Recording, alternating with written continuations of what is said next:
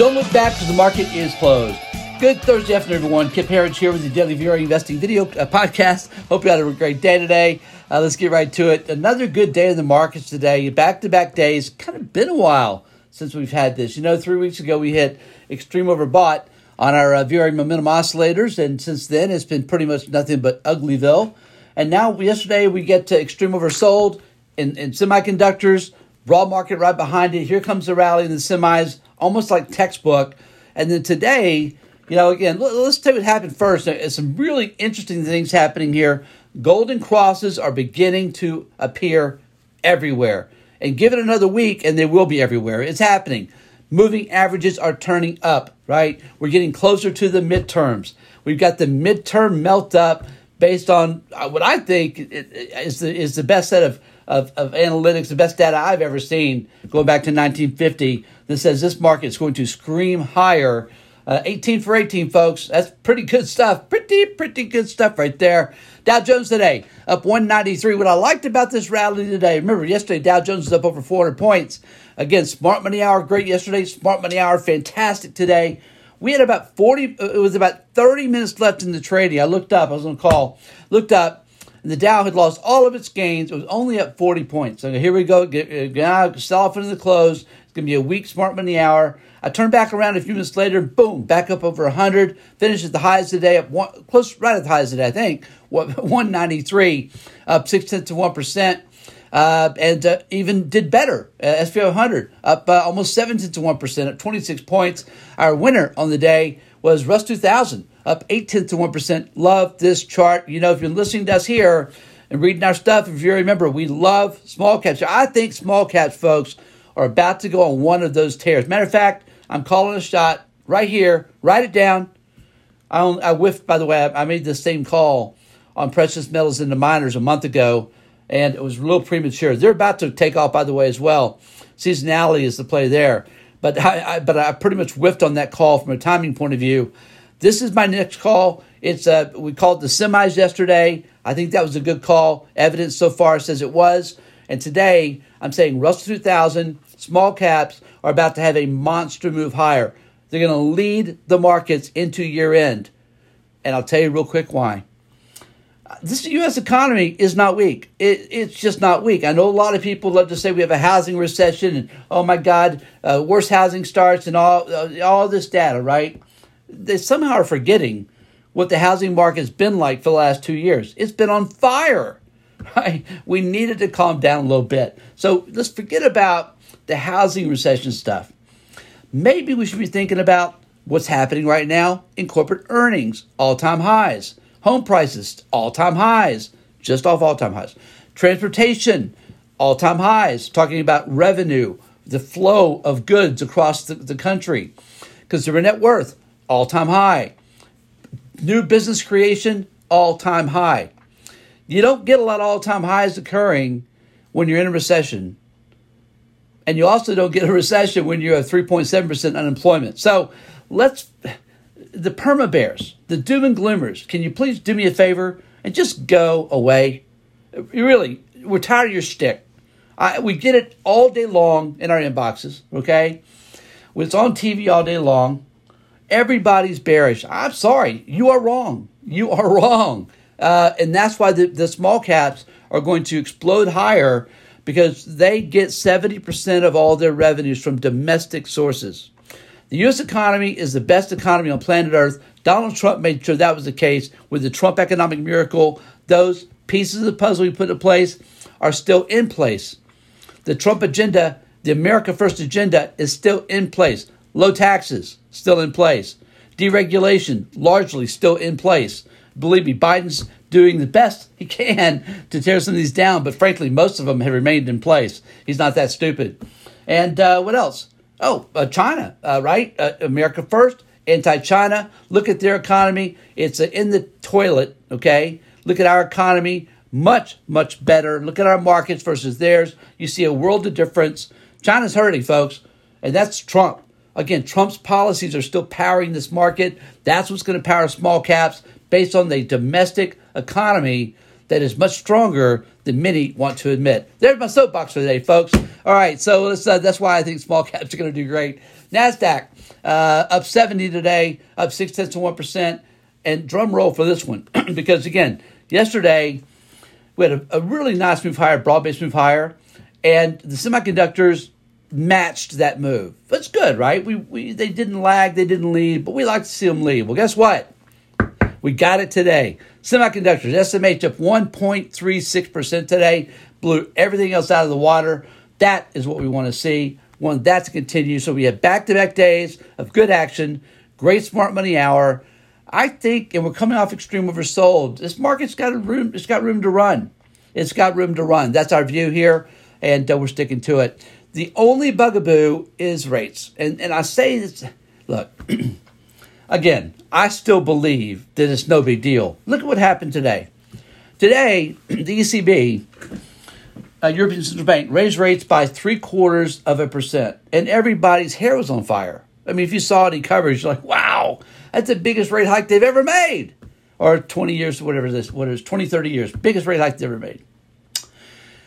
But guess what that took their interest rates to?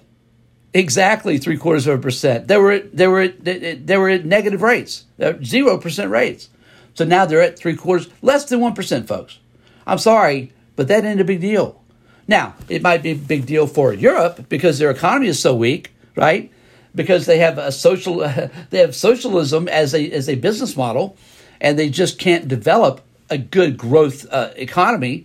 It's a very limited free market system there, and free market capitalism. There's very little laissez-faire in the European system of making money, and that's why we don't invest there. Most people don't. You just can't make money there. You always get beat and trounced by U.S. markets, where we still practice free market capitalism, at least to a larger degree than they do in Europe. But the point is, this is still the place to be. I want to again thank Trump for that. It's why rates at the 10-year right now is just below 3.3%. Remember the high was 3.5%. Everybody's hair was on fire about that. I'm going to tell you today, what we said then and what we said for the last 3-4 years. Rates are going lower. Rates are going lower. And I don't really care if the 10-year is 3.5% or 4.5%. It just doesn't matter. I remember the biggest stock market boom that ever took place in this country was the dot-com melt-up from 1995 to 2000. I remember it pretty well. I was a broker. I was right there in the middle of it. I took 3 companies public during that melt-up, the dot-com melt-up. And I remember where the 10-year was then. The average 10-year yield then was 5.5%. It almost hit 7% during one part of the melt-up. Again, we're at 3.3% today. The melt-up was better than 5%, right? Again, it's important, I think, to keep things in perspective. So that's the only bugaboo. The markets don't like what is perceived to be high rates. Certainly it has had a dampening effect on the housing market. But again, that's kind of needed because, rent prices are skyrocketing. That's not healthy. 20% a year home price appreciation is not healthy long term. So I got to say, the Fed has done a decent job of jawboning. They really have. I've got to give them. That's one thing Jay Powell's been very good at, jawboning. He did it again today, but I think it's just that. Rates are going lower. They know it. Inflation's peaked. They know it.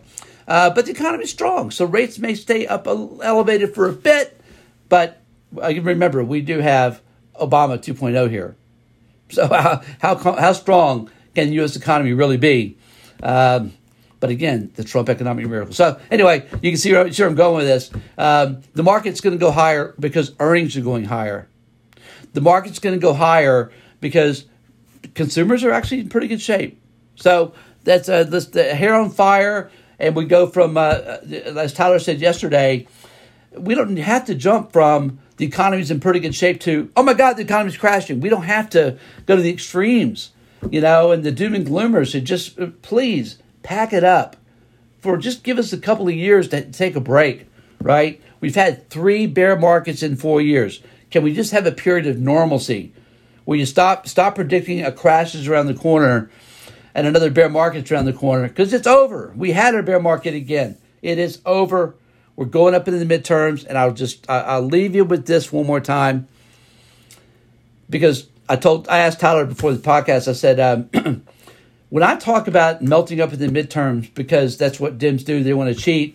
They just bought votes with the college debt elimination scam, and now they're going to buy votes by making the market go up because, of course, they control the Uniparty, which is the Federal Reserve, et cetera, and the plunge protection team, and they have control over it, and they can melt the market up if they want to. I think we all know they can. So I said, Tyler, do I sound like a complete conspiracy theorist when I do it? He goes, yeah, maybe if you do it every day, you do. Maybe if you do it every day. And I think his point is well taken, because I pretty much do it every day. But it's because I believe it. And I think we're seeing evidence that it's happening. We've been saying this since June when the lows are in place. Now, I'm just going to tell you historically what has happened post-midterms. Going back to 1950, we have 18 cases of midterm election years. First of all, in all 18 cases, the markets were higher 1 year later. And the average return was 32.3%. I mean, again, this could always be the year that breaks, right? And maybe next time we say, well, it's 18 for 19.